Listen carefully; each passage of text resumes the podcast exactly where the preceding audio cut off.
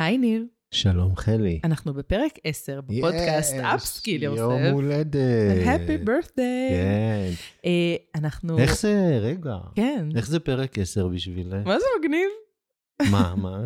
שתפי קצת. שמע, זה מרגש בעיקר, שאנחנו ככה... אני גם מרגישה שאנחנו משתפרים מפרק לפרק ולומדים.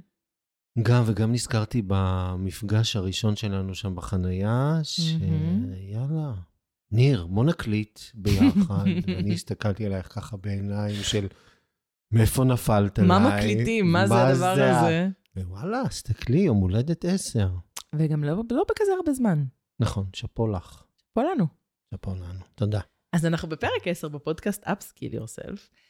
היום אנחנו הולכים לדבר על ישיבת צוות, זה הפרק השלישי בנושא ישיבות צוות, חלק ג' וזה פרק למתקדמים ומתקדמות. אוקיי, כאלה יום הולדת. כאלה יום הולדת, למה? בפרק הראשון שלנו בנושא ישיבות צוות, דיברנו קצת על למה זו שגרה ניהולית חשובה, ומה המטרות והמימדים והמבנה.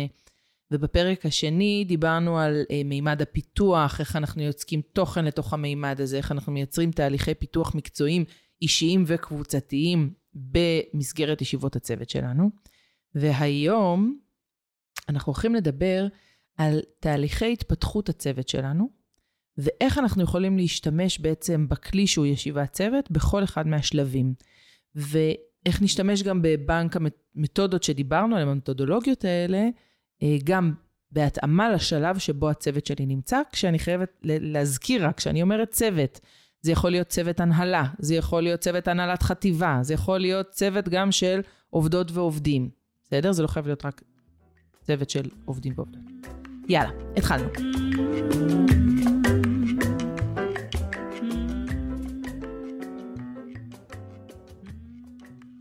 ניר, בוא תספר לנו בעצם על שלבי התפתחות הצוות לפי מודל פסיעה. אתה המצאת את המודל, נכון? רגע, בוא נעשה. קודם כל, תודה שאת מארחת אותי היום. המודל הזה שמיד נצלול פנימה מבוסס על מודל מאוד ידוע של טוקמן, של הנחת קבוצות, גם לכן אמרנו פרק למתקדמים, כל הפרק יתעסק בתהליכים בקבוצה. לכן זה באמת משהו יותר מתקדם, לא פחות חשוב מכל מה שהתעסקנו בו עד עכשיו. הוא הגיע שלישי, כי אנחנו אומרים, בואו, נהיה בקיים כבר, או נהיה בקיים קודם כל, במטרות, במבנה, במתודולוגיות, ואחרי שאנחנו מרגישים שם בטוח, נוכל לצלול לתהליכים קבוצתיים. אז תכף פסיעה, בואי רגע, למה לנו להתעסק עם הדבר הזה לדעתך? תראה, אני חושבת שכמי שמנהלים איזושהי יחידה, אם אני מנהלת יחידה, היחידה הזאת מורכבת מאנשים, שנמצאים כחלק מקבוצה. וברגע שאני חלק מקבוצה, עצם השלב שבו הקבוצה נמצאת משפיע על התפקוד של הצוות, על היעילות שלו, על האפקטיביות שלו. וכשאני בתור מי שמנהלת את היחידה הזאת, מודעת לשלב שבו הצוות שלי נמצא, אני יכולה להתנהל בצורה הרבה יותר אפקטיבית. כי אני יודעת שחלק מההתנהגויות נובעות מעצם השלב שבו אנחנו נמצאים, זה משנה לי את הפרשנות כלפי האנשים בצוות, כלפי הצוות עצמו, מוריד הרבה מאוד כעסים ואנטגוניזם, כי אנחנו תכף נדבר על זה שהשלבים השונים של ההתפתחות של הקבוצה, פתאום יש שלב שבו יהיו קונפליקטים, פתאום שלב שבו אנשים קצת ירדמו, ואם אני מודעת לשלבים האלה, אני לא מופתעת מהם. אני יודעת להתכונן אליהם, אני יודעת לזהות אותם, ואני יודעת גם איך להתמודד איתם. אז אני חושב שהשתמשת במילה הכי מדויקת, אפקטיביות. כי הרבה פעמים אנחנו רואים צוותים תקועים. בכל מיני שלבים אנחנו לא מבינים או למה הם תקועים, או איך אפשר להניע אותם מהתקיעות, ובאמת זה קריטי מאוד במיוחד לצוותים בהקמה, צוותי משימה, הרבה פעמים אלה צוותי משימה הד-הוק, ולצוותים ותיקים. נכון. אז יאללה, בוא נצלול פנים על המודל, כמו שאמרת, אני רק ארזתי אותו ברשותך, בשם שנקרא פסיעה, ראשי תיבות של 5 שלבים. השלב הראשון הוא שלב הפתיחה, תכף נבין למה הכוונה. אחר כך שלב השערה. שלב יצירת הנורמות הוא השלב האמצעי. משם עוברים לשלב העבודה. והשלב האחרון שכן הוספתי אותו הוא שלב ההסתגלות. ראשי התיבות הם פסיעה ולא בכדי, כדי בעצם לקדם את הקבוצה, ואני אספר לך ככה, פתאום עלה לי אינטואיטיבית, ארוחת יום שישי האחרונה, להראות שהתהליכים קורים גם במשפחה. קבוצה זו קבוצה. אשתי ואני שנהיה בריאים, עשינו חיסון שלישי, ולא היה לנו כוח לחיות, גדול, לנשום. להכין ארוחת ערב. עכשיו חשבנו שהילדים הבוגרים שלנו יסתפקו במה שיש במקרר, אך לשמחתנו כי רבה. קורנפלקס, מה? שמחתנו כי רבה. 8:30, מתחילים הטלפונים. מה קורה עם ארוחת ערב? מה קורה עם ארוחת ערב? טלפונים כי הם בבית או כי הם מחוץ לבית? כי אנחנו מתארגנים. הבנתי. יש לנו וואטסאפ משפחתי. לא הצליח לנו, גלגלנו עיניים אחד לשנייה, ואמרנו יאללה פיצה. בסדר, לא ניכנס עכשיו לבערך 6 פעמים ניסיונות להזמין פיצה באפליקציה, והאיחור של חצי שעה, אבל ב-10:30 הגיעו 3 המגשים, עם 2 התוספות, ואז עברנו על פי שלבי מודל פסיעה.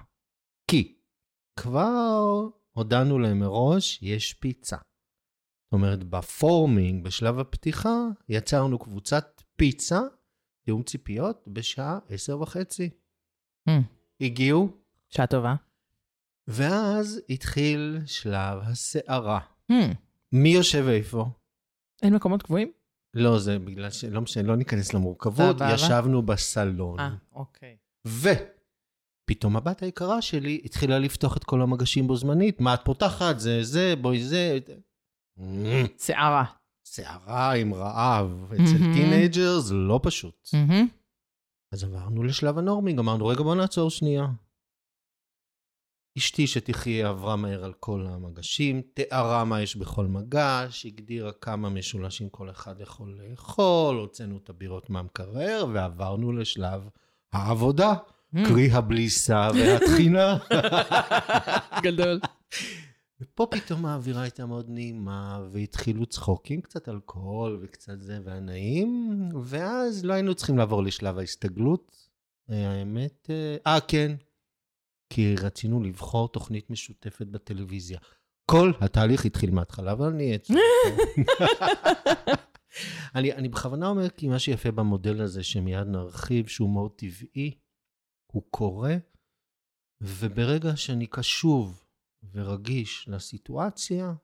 אבל אני חייבת לשאול אותך, כי נתת דוגמה באמת על המשפחה, וזו משפחה שהיא כבר מגובשת, המון שנים, כאילו באותו, זה לא שהצטרף או הצטרפה, זה בסדר? זה משפחה כבר, זה כמו צוות ותיק. נכון, בהחלט. אז אתה מתאר מצב שבו צוות ותיק עבר את כל השלבים, של התפתחות קבוצה ב1.5 שעות בערך. נכון. ובדרך כלל אנחנו מדברים על התפתחות כזאת שהיא לאורך זמן. אז תן רגע אתה... אני אגיד ככה, ההתפתחות היא לאורך זמן, והיא יכולה לקחת למשל בניית צוות חודש, חודשיים וכו', אבל היא גם קורית לפעמים כל יום. אתן רגע עוד דוגמה מעולם תוכן אחר. כשלפני הקורונה, הדרכתי וליוויתי מסעות בני נוער לפולין, כל בוקר היו מריבות על הכיסאות באוטובוס. הם כבר יודעים, זה כבר קבוע, אבל זה חלק מבניית צוות. עכשיו תראי, את פותחת עכשיו ישיבת צוות, בדרך כלל יש מקומות קבועים, נכון. עדיין יהיו מריבות. עדיין מי ידבר, עדיין מה קורה עם הכיבוד, זה חלק מהווייב של הישות הקבוצתית, אז הוא גם קורא, כמו שאמרת, בארוך ובגדול, אבל הוא גם קורא בקטנה בכל פעם מחדש. מהמם. אז בוא נרחיב על כל אחד מהשלבים. אוקיי. שלב הפתיחה וההתהוות, או שלב הפורמינג, הוא בעצם השלב הרשמי. שלום, בוקר טוב, אנחנו קבוצה, אנחנו צוות, עושים ויש מהיר על חברי הצוות, מציגים את המטרות. פורמינג, כשמו כן, הוא לייצר את הצורה. בעיקר מתעסק בתאום ציפיות, מאוד חשוב להבין שמי שבמרכז זה מנהל הצוות. זאת אומרת שבעצם כשיש לי צוות חדש, שאני כרגע נכנסתי לתפקיד בתור מנהלת היחידה הזאת, הצוות הזה. אז כשאנחנו מדברים רגע על לעשות ישיבה צוות ראשונה, המטרה העיקרית שלנו זה כמו שאתה אומר, לעשות איזשהו תאום ציפיות, איזושהי היכרות בסיסית וראשונית כדי... להבין מי אנחנו ומה אנחנו. יכול להיות שזה צוות חדש שהוגדר מאפס, וחלק מהאנשים מכירים וחלק לא, יכול להיות שרק אני חדשה, יכול להיות שהצוות הוא צוות ותיק, אבל הצטרפו אליו עכשיו 4 אנשים שונים בחודש האחרון, וצריך לעשות רגע איזשהו אישור קו. זאת אומרת, כל פעם שיש שינויים משמעותיים בכוח אדם בצוות שלי, אנחנו חוזרים מחדש לשלב הפתיחה, לשלב הפורמינג. מעולה, זהו טקס. שלום, ברוכים הבאים. ברגע שהשלב הזה יסתיים, רגע מאוד חשוב להבין שבשלב הזה עדיין כל אחד מחברי הצוות הוא פרט. אין עוד באמת צוות, אין עוד ממש קבוצה, ולכן הם ישר גולשים לשלב הבא, שלב השערה. אני באופן אישי מאוד מאוד אוהב אותו. אבל רגע, אני כן חשוב לי להגיד לגבי שלב הפורמינג, שיש משהו שקשור לאיזושהי התמקמות. כשאני מגיעה לקבוצה שאני לא מכירה בה את האנשים, או לא מכירה אותה מספיק, או לא מרגישה עדיין בנוח להיות לגמרי עצמי, כולם נמצאים באיזושהי בחינה אחד של השנייה. אני מסתכלת רגע איך אנשים מתנהגים, אני נזהרת בדברים שאני אומרת, אני בעצם צריכה למקם את עצמי, איפה אני הייתי רוצה להיות בתוך הצוות הזה, אני הייתי רוצה להיות מהמובילות, אני רוצה להיות שקטה, אני רוצה להיות דווקא מהדברניות, בסדר? אני סוג של בוחרת מחדש מי אני ומה אני בתוך הצוות הזה. יכול להיות שבצוות אחד אני ארגיש מאוד מאוד בנוח על ההתחלה, ויכול להיות שבצוות אחר אני כאותו בן אדם ירגיש שאני לא רוצה לבוא לידי ביטוי עדיין, שלא בטוח לי, אוקיי? זה שלב שהוא מתאפיין בהרבה מאוד עמימות, הרבה מאוד חרדה. זה לא שלב שבו אני ארצה להביא את האנשים למקום שהם צריכים לבוא אובר לידי ביטוי, כי הם, שוב, עוד לא מרגישים מספיק בטוחים. בסדר? ולכן יש הרבה מאוד תלות במנהל, או במנהלת, כמי שמובילים את הדבר הזה, אוקיי? את הישיבה הזאת, את המפגשים האלה, ואנחנו ככה בוחנים אחד את השנייה. ואת המנהל או את המנהלת. וכמו שאמרת, זה בעצם הבסיס לשלב הבא, כי את רוצה עכשיו להתמקם במקום מסוים, אבל גם חבצלת רוצה להתמקם שם, ואנחנו עוברים לשלב השערה. שלב שאני מאוד אוהב, ורוב המנהלים מפחדים ממנו. נכון, הוא מלחיץ. כן, ממש. יש ויכוחים ויש דיונים, ולפעמים יש אלימות מילולית, והטונים עולים, והאינטונציות קצת פרובוקטיביות. ולפעמים, בצוותים מסוימים, זה יהיה מאוד מתחת לפני השטח. אני ארגיש הרבה תחושה של לחץ. מתח, דברים מבעבעים מתחת לפני השטח, הרבה פאסיב אגרסיב. וואו. תדר, ציניות. טוב, אם זה מה שאתם רוצים, בסדר, נעשה את זה ככה. ושפת הגוף כולה. שפת הגוף מקובצת. זאת אומרת, הקונפליקטים לא חייבים להיות מאוד צעקניים ובועטים. הם יכולים להיות מאוד מאוד... אז למה לא לדלג על השלב הזה? אי אפשר, הוא שם. זאת אומרת, זה כאילו... זה קורה. זה יקרה anyway בכל קבוצה. נכון, אבל למה הוא כל כך חשוב? אני חושבת שהוא מגדיר הרבה מאוד פעמים את המצב שהולך להיות. בדיוק. הוא כמו ההתבגרות של הקבוצה. כן. וכמו שאנחנו יודעים שגיל ההתבגרות הוא גיל סוער, בכדי שהבגיר או הבוגר יעצב את הזהות שלו, ויעשה דיפרנציאציה ואינדיבידואליזציה מההורה, אותו דבר קורה פה. הצוות, בכדי לגבש את עצמו, הקבוצה, כן, היא תוססת, והיא ערנית. ואנחנו צריכים לחבק את השלב הזה, ולתת לו מקום, אבל לבדוק גם עוצמות וגם משך. כי אנחנו יודעים, סליחה רק עוד משפט, שאם קבוצה נתקעת בשלב השערה, קרי הכנסת שלנו 4 פעמים אחרונות, אז לא יוצא מזה כלום. נכון, ואי אפשר להגיע לשום דבר. שום דבר. ואז רק מבזבזים אנרגיות על ויכוחים. מתסכל, אנשים לא יכולים להישאר בשלב הזה יותר מדי, והצוות מתפרק. מצד שני, כמו שאמרת, אי אפשר להקים צוות או קבוצה בלי השלב הזה. חשוב להכיר את השלב הזה, כי בשלב הזה יכולים להיות קונפליקטים, ואם אני בתור מנהלת לא יודעת שזה שלב טבעי בהתפתחות, אני אקח את זה עליי, אני אחשוב שזה קשור אליי, שזה בגללי אולי, שבטח אם אני מנהלת חדשה, אז אני יכולה לקחת את זה ולפרש את זה בצורה שהיא לא מקדמת אותי. אני צריכה להבין בתור מנהלת שזה שלב טבעי, הוא קורה anyway, זה חלק מתהליך ההתמקמות של כל אחד בקבוצה, כל אחד ואחת בקבוצה, זה חלק של בדיקת גבולות, שיקרה anyway, כי כדי שאני אדע איפה הגבול, אני צריכה ללכת עד אליו ולדעת אם הוא שם או לא שם. ואם אני כמנהלת לא יודעת מה הגבול שלי, אם לי הוא לא ברור, לצוות שלי זה בטוח לא יהיה ברור. אז את אומרת פה שני דברים מאוד חשובים. קודם כל את אומרת שזה שלב מאוד רגשי, והוא לא קשור אליי. It means it's not all about me. יאללה, נכון. בוא נתאפס על עצמנו. לא כל דבר שקורה עכשיו בצוות או בקבוצה, קשור אליי כמנהל. אני כן לוקח עליו אחריות, בודק מה קורה איתו, אבל זה לא דווקא באשמתי או בגללי. והדבר השני שאמרת, דוגמה אישית. זאת אומרת, אני מתבוננת כרגע בשלב הסערה, אבל מצד שני הגבולות מאוד ברורים, אני תוחמת את האזור בו הסערה מתקיימת, וברור לי מה תפקידי. מצוין, אני אתן רגע דוגמה, בסדר? אחד הילדים שלי הוא ילד מאוד סוער, מאוד מאוד סוער, הוא מאוד רגשי כזה, הכל אצלו, הוא לוקח נורא ברמה רגשית, אני יכולה להגיד שהיו המון המון פעמים שכשהוא התחיל להתנהג בצורה מאוד רגשית כזאת, הייתי נבהלת. מה זה נבהלת? כאילו, זה משהו מאוד פנימי. כאילו הייתי נלחצת רגע מהסיטואציה, מההתנהגות. ישר הייתי חושבת שרגע אני חייבת להפסיק את ההתנהגות הזאת, או אני לא יודעת איך אני אצליח, ואלוהים איך זה ייגמר. כי ההתנהגות הזאת הייתה נראית לי מוזרה, ונבהלתי שאני לא אצליח לעמוד בזה. רגע, וזה חשוב מה שאמרת, שנייה, סליחה שאני עוצר אותך, כי את בעצם אומרת שהקושי שלך היה בלהכיל את הסיטואציה, נכון. כי לא פירשת אותה נכון.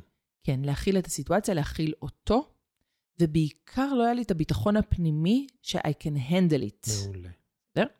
ואחרי שעבדתי על זה, התייעצתי, הלכתי, בסדר, עשיתי עבודה אישית עם עצמי על הדבר הזה. היום, כשהוא מגיע למקומות האלה, אני אחד מזהה אותם, ושתיים אני לא נבהלת. וזה שאני לא נבהלת, מרגיע אותו. אלופה. כי אני לא נבהלת. אלופה. עכשיו, יש פעמים שאני חסרת סבלנות, ואין לי סבלנות להכיל את זה. זה לא מוסיף לסיטואציה. אבל כשאני מצליחה להכיל אותה, אוקיי? אז התגובה שלו אוטומטית, היא כזו שנרגעת הרבה יותר מהר. ולכן כשאני אומרת שבשלב הסערה, אם אני כמנהלת מפרשת את זה בצורה שהיא, אחד זה לא קשור אליי, זה שלב טבעי בצוות, אני פחות נבהלת. כי כשהצוות רואה מנהלת או מנהל מבוהלים, הם מגיבים בהתאם, אומרים טוב, היא לא, she can't handle us. היא לא יודעת להתמודד עם הדבר הזה. ואז הצוות מתפרק. או מתפרק, או נכנס עוד יותר לסערה ומקצין את זה עוד יותר. זה כל כך מדויק. אני רואה את זה הרבה אצל מנהלים, שהם יותר דידקטיים, יותר נוקשים, יותר פורמליים. עוד קשה להם עם השלב הזה, והם אפילו קצת מאבדים השתונות. נכון. עכשיו, העיבוד השתונות, שוב, הם לא בהכרח יצעקו, הם לא בהכרח, אבל הם יכולים להיכנס פתאום לפלייט, בסדר? בורחים מהסיטואציה, או לא מגיבים, ובפריז רגע, בסדר? זה יכול לתפוס אותנו בכל מיני מקומות, ואני אומרת, אם אתם רואים סיטואציה כזאת, ואתם נבהלים, אבל תראי, רגע, זה נפלא מה שאמרת, כי את אומרת, ששלב הסערה, הסטורמינג, מתפרש על ידי מנהלים, שלא מכירים את המודל, לא מספיק מקצועיים, כשלב שמאיים עליהם, והם נכנסים לסיטואציית הישרדות, freeze, fight or flight. נכון. ואנחנו אומרים, לא, תחבקו את זה. נכון. נפלא. כשהילדים שלי עלו והתחילו לריב על המקומות, חייכתי, הסתכלתי לשני, אמרתי, איזה כיף שהם ככה. פשוט כיף, כי זה מראה שיש שם בונדינג. מהמם. אז בואי נעבור לשלב הבא. יאללה. שלב הבא הוא תוצאה של שלב הסערה. באמת אחרי שכל אחד ככה התמקם, אנחנו כותבים את כללי המשחק, מייצרים את הנורמות, ולכן הוא נקרא יצירת נורמה. הוא שלב שהוא יותר טכני, כי הוא ברמת המסגרת והנהלים, הוא פחות פרודוקטיבי, אבל הוא מייצר את התשתית להמשך. זאת אומרת שזה שלב שבו אנחנו נדבר רגע על התשתיות. setting. בדיוק, על איך עושים, מה עושים, איך נכון, מה נכון.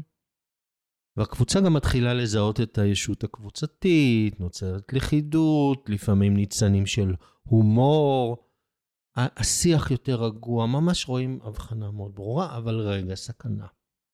אם קבוצה נתקעת בשלב נורמות, יצירת הנורמות, היא בעצם הופכת להיות קבוצה של נמבינג. קרימינם נמת. נכון. אלה הצוותים והקבוצות שכל הזמן מתעסקים רק בנוהל. בנוהל, אבל זה כן ככה ולא ככה. הפרוצדורה הזאת נכונה או לא נכונה? הארגון, יאללה. זה גם עם שלב שאם אני נתקעת בו, מתחילה מרמרת. אוי, כמה מרמרת. הכי מיקוד שליטה חיצוני, הם לא עושים והם לא עושים, והוא לא עושה. הארגון לא קשוב ולא גמיש, והפלטפורמה לא מעודכנת, בדיוק. דרך אגב, זה השלב הכי מסוכן. נכון. לקבוצה. ופה תפקידי להעיף מה שיותר את הקבוצה לשלב הבא. קרי, לייצר את הנורמות התשתית. בואו חבר'ה, על מה כן סגרנו, על מה כן הסכמנו. מעולה, נמשיך הלאה, מקסימום נחזור. אני יכולה לספר לך שיצא לי לעבוד עם צוות שעובד יחד, וואו, זה 15 שנה, משהו כזה. רוב חברי הצוות הם מאוד מאוד ותיקים, והם סופר בשלב הנמנום, הם כבר התייאשו. מבחינתם שום דבר לא יכול להשתנות. שחוקים לגמרי. הדבר היחיד שאפשר לעשות זה להתלונן, וגם זה מתלוננים מתוך ידיעה ששום דבר לא באמת ישתנה. והתהליך שניסינו לעשות שם, בהצלחה חלקית אני חייבת לציין, זה לראות מה בידיים שלהם, כי היו המון המון דברים בידיים שלהם. מעגל ההשפעה, מעגל הדאגה. לגמרי. נפלא. וגם כשהיו מקומות שבהם נתנו להם את המנדט, כולל המנהלת הישירה והמנהלת הסמנכלית, בסדר? שנתנה להם את כל הרוח הגבית לעשות איזה שינוי שהם רוצים, באיזה נועל שהם רוצים. בסדר? הם עדיין לא דלברו. הם לא היה להם את האמונה. הם לא הצליחו לעבור לשלב הבא. לא האמינו באמת שיש מקום לאיזשהו שינוי, למרות שעל פניו הכל היה מוכן. בסדר? אז הם ממש ממש נתקעו בשלב הנאמינג, ואני חייבת להגיד שהמנהל של היחידה הזאת, בעצמו לא הצליח לצאת מהשלב, הוא לא האמין בעצמו ובהם, ואני חושבת שזה אחד הדברים שהכי תקע אותנו. וואו, אז תראי כמה יש חשיבות ואפקט, גם למודל וגם למיקום היחסי שלי כמנהל. אני אתן דוגמה שבסיטואציה הנוכחית, אם את קצת ככה בקיאה בעולם ההייטק היום, יש קושי עצום לגייס אנשים. נכון. מצוקה נוראית. קרה משהו מאוד פשוט, אנשים הזרימו, המשקיעים הזרימו המון כסף לארגוני ההייטק, ההייטק רוצים ישר דליברי, ישר go to market, ואין אנשים. צוות מחירות שאני מלווה אותו, צוות מאוד ותיק ומקצועי, כל הזמן מקטר. הוא מקטר על גיוס שלא מגייסים, או מגייסים אנשים לא איכותיים. הוא מקטר על העובדים שהם לא נשארים אצל הלקוחות, כי מציעים להם בחוץ. קיטורי בול. שלב הנמנום, ושימי לב, זה נמנום עם שערה, זה נמנום ממש. אז אמרנו, אוקיי, בוא נעשה עכשיו עצירה. הבנו. האם משהו אתם יכולים לעשות כבר בתהליך המחירה, או בחודש הראשון אחרי שעשיתם מחירה, שיכול לקדם במעט את שימור העובדים? מדהים. הם ישר עשו פלופ. כמובן שהם הבינו שזה גם ישפיע עליהם על הבונוס, אז בכלל הם עפו ועברו ישר לשלב העבודה. מצוין. שזה מתחבר מאוד לאחד המתודולוגיות שדיברנו עליהם בפרק הקודם שלנו, שזה לעשות איזשהו, לשים רגע איזשהו case study, איזושהי סיטואציה, מה שאנחנו רוצים לשפר, ולעבוד על זה ביחד, למצוא את הפתרון. יופי. יאללה, שלב העבודה. פרפורמינג. האמת, תכלס, זה השלב שאנחנו שואפים, נכון. להגיע אליו, להיות בו, זה שלב שיש בו למידה ויצירה, ויש לנו פרודקשן, ויש לנו באמת תהליכים, והפקת לקחים, צוות כמו שצריך, עם מעקב ובקרה. שכל אחד מהפרטים בתוך הצוות הזה מרגישים בנוח, מרגישים שייכים לצוות. כן. מרגישים שהם יודעים את מקומם, מרגישים שהמקום שהם התמקבו בו נעים להם ונוח להם בו, ושהם בתהליך למידה. וגם יש תלות הדדית, נכון, והיא טובה. נכון. אני אחזור רגע לפיצות. הבת שלי, שתהיה בריאה, כמו שהיא צריכה להיות, מנהיגה מלידה, לקחה את כל שלושת המגשים אליה, והיא שאלה את איך הבוגרים, מה הם רוצים. היא זאת שחילקה את המשולשים, ועשתה ויסות של מגוון הטעמים השונים. נהדרת. אלופה, וזה אפרופו תוצר של שלב נורמינג, כי הם הסכימו שהיא תהיה אחת. וגם הבן הגדול שלי, שהוא קצת ככה, שהוא אומר לה, נוגה, בבקשה, תסגרי את המגה. זה כאילו, שימי בצד, תרחיקי את זה ממני. היה לה תפקיד. זה שלב העבודה. והבליסה. בשלב הזה התפקידים ברורים לכל אחד מחברי הצוות, יש שיתוף פעולה, מנגנונים שקופים, ואני בכוונה הדגשתי את נושא הלמידה, כי זה שלב שכל הזמן אנחנו רוצים לעשות שיפור ביצועים. וכמו שאמרת קודם, בכדי שתהיה למידה, אנחנו רוצים מרחב שייכות בטוח. התפקיד שלי, דרך אגב, בשלב הזה קטן. אני, בשלב הזה בתור מנהלת, צריכה להיות במקום משחרר. כי אם אני פה אחזיק יותר מדי חזק, אני מעבירה אותם לשלב הנאמינג. אני מעבירה אותם צעד אחד אחורה, כי הם יודעים שרק אני מחליטה, ואין להם מה לבוא לידי ביטוי. ופה אני צריכה, בדיוק כמו שאתה ואשתך הנהדרת עשיתם, לקחת צעד אחורה ולתת להם לנהל את העניינים. בסדר? זה שלב שמאוד מאוד חשוב לתת להם את הבמה. בטח ובטח בישיבות צוות. ובאכילת פיצה. כן, שהם יקבלו החלטות מה המשולש שמועדף עליהם. בדיוק. יופי. והיה ובאמת הכל טוב. אבל פתאום, כמו שאמרת, יש שינוי בצוות. קרי, שינו לנו את המשימה. אחד העובדים נלקח. בעלי התפקידים הוחלפו, הצטרף לנו עובד חדש. אנחנו עוברים לשלב ההסתגלות, השלב החמישי במודל הפסיעה, שלב האדפטינג. מה קורה בשלב הזה? בשלב הזה הצוות אמור לעבור מהר מאוד. על פתיחה, סערה, נורמות, הוא עושה את זה מאוד מהר כי התשתית קיימת, והוא מייצר את ההתאמה למצב החדש, לסיטואציה החדשה. יש פה בעיניי מדד מצוין לחוסן של הצוות, לרזיליאנס שלו, ובאמת עד כמה הישות הקבוצתית עומדת בפני עצמה. אני אתן דוגמה. בסדר? כשעבדתי בפלאפון, אז הייתי חלק מצוות הנחיה ופיתוח, והתעסקנו הרבה בפיתוח והנחיה של סדנאות, והפכנו להיות צוות מאוד מאוד מגובש, באמת היה מדהים, כיף לעבוד, היינו לגמרי בשלב הפרפורמינג לאורך זמן, ובאיזשהו שלב היה שינוי ארגוני גדול, והפכנו מלהיות צוות הנחיה ללהיות צוות פיתוח ארגוני. אז התחלפה לנו מנהלת, ושינינו את ייעוד הצוות ואת התפקיד שלנו, אבל היינו קבוצה מאוד מאוד מגובשת, ולכן המעבר הזה היה מאוד מאוד טבעי. שלב הסערה היה באמת בקושי משהו עלה שמה, בסדר? ומהר מאוד עברנו לשלב שבו כולנו לומדות את התפקיד, ומשפרות תהליכים, בסדר? וזה היה, שוב, זה התאפשר גם בגלל שהיינו צוות מאוד מגובש, וגם בגלל שהמנהלת שהייתה לנו, ידעה לאזן יפה בין לשחרר לנו את המקומות שהיא יכולה, לבין להחזיק את הדברים החדשים.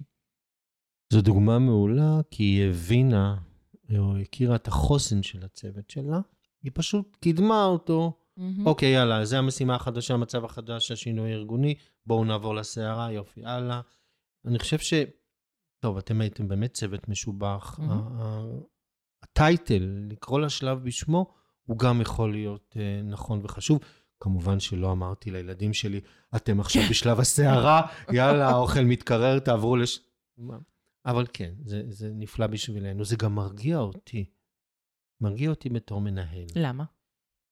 כי ברור לי שהסערה הזאת תסתיים בהקדם, וברור לי שאני אעבור לשלב הבא. יש לי שם איזשהו מסלול, איזשהו נתיב, וככל שאני אחווה יותר כמנהל צוות את המודל, את חמשת השלבים, אני אהיה, כמו שאמרת, וזה בעיניי הכי חשוב, בטוח בתפקיד שלי, במיקום שלי, ואאפשר עצמאות לצוות. עכשיו בוא נדבר רגע, אחרי שהבנו את השלבים, את הפתיחה, את הסערה, את הנורמות, העבודה והלמידה וההסתגלות. עכשיו בוא נראה איך אנחנו משתמשים בכלי של ישיבת הצוות ובמתודולוגיות שדיברנו, לפי השלב שבו הצוות נמצא. יום הולדת או לא יום הולדת? Happy birthday! יאללה, מתנה לכל שלב. אז יאללה, בשלב הפתיחה. מה את ממליצה?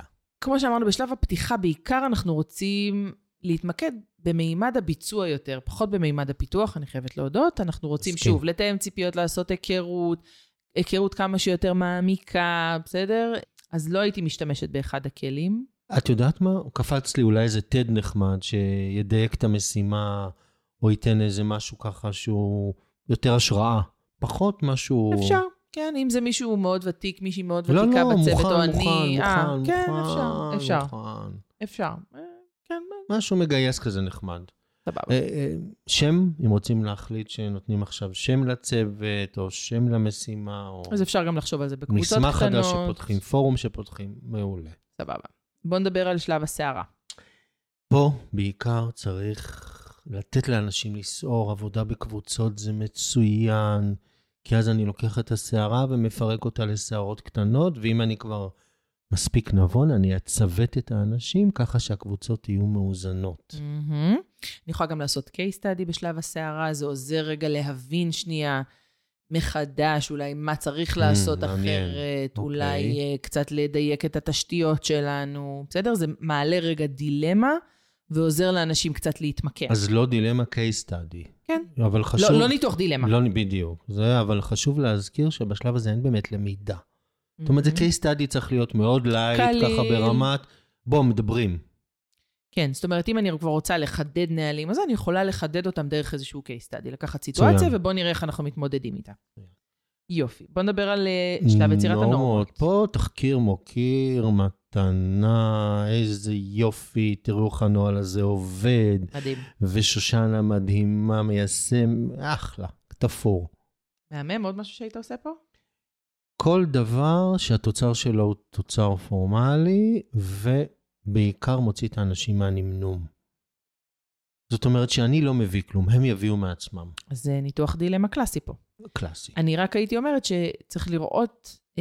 שהקבוצה בשלה... בדיוק, שהם בשלים, שזה יכול לעזור להגיע לשלב, לבשלות הזאת, בסדר? אפשר להתחיל ממשהו שהוא יותר לייט. זה יכול לקדם לבשלות הזאת, נכון. בדיוק, אז אני צריכה לבחור איזושהי דילמה שהיא לא תפחיד אף אחד. שתהיה מוצלחת, שהתהליך יהיה מוצלח. כן, לא, אני מדברת, אבל מבחינת הדילמה עצמה, הייתי רוצה משהו שהוא לא מאיים על אף אחד. כן. כאילו שלא יהיה בו מעורבות רגשית גדולה, כי אין מספיק ביטחון ואמון בין חברי וחברות הצוות.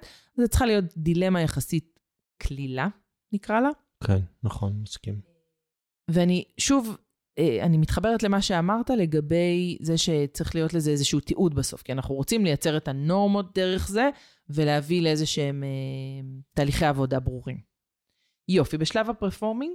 הכל. הכל. הכל מן הכל, נכון. חגיגה, פארטי, יאללה. מוש. אוקיי, משהו להוסיף? להגיד על השלבים, על הכלים. לא לשכוח שהמודל לא סתם נקרא פסיעה. כי אחד הדברים היפים והמענגים שמנהל צוות יכול לחוות זה לראות את הצוות שלו, כמו שאמרת, גדל. ופוסע. עובר את הפתיחה, עובר את השערה, יוצר את הנורמות. עובד ועובר הסתגלות או עושה הסתגלות. פשוט תענוג, פשוט כיף. אני חושב שזה גם מאוד מפתח אותי כמנהל צוות באופן אישי. אני חושבת שגם ההבנה הזאת שזה משהו, מודל שהוא סוג של מעגלי כזה. ספירלי, ספירלי. ספירלי בדיוק. ספירלי, גמרי שגם לפעמים זה כשמרגיש שאנחנו הולכים רגע שני צעדים אחורה, אנחנו עדיין מתקדמים קדימה. זה נותן לי איזשהו ביטחון שגם אם עכשיו משהו ישתנה, אני יודעת מה אנחנו הולכים לעבור בדרך. נכון. אז יש בזה... וגם הצוות, אני חושב, מאוד מעריך אותי, כי הוא מזהה, מאוד אינטליגנטים. שאני קשוב גם לווייבס האלה, לרעשים, התת-קרקעים. בטח, וואלה, שפה שיחק אותה. איך הוא העביר אותנו משלב השערה ישר לה? איזה אלוף. שיר לסיום? אנחנו שוב, רחל שפירא, יקירתנו, מתוך כמו צמח בר. בחרת שיר מרשים. תודה. ברוח החגים. אוי, איך מקצרים אותו? יש פה שישה בתים. בית אחד נראה. לא, אין מצב. שניים גג. אני מציבה פה גבולות. יאללה. שלב השערה. יאללה. אפרופו הסתגלות ופסיעה. שיר תשרי. השמיים משתנים לעיני החקלאים. השכנים מתכוננים לימים הנוראים. מה יקרה ומה יחלוף, שואלים הכתבים, כשלאורך כביש החוף. מתייצבים החצבים. מה בעיתוני הערב מבשר את הכותרת? בוא, הביתה במהרה, עם הרוח הקרירה. תודה רבה, חלי. תודה, ניר.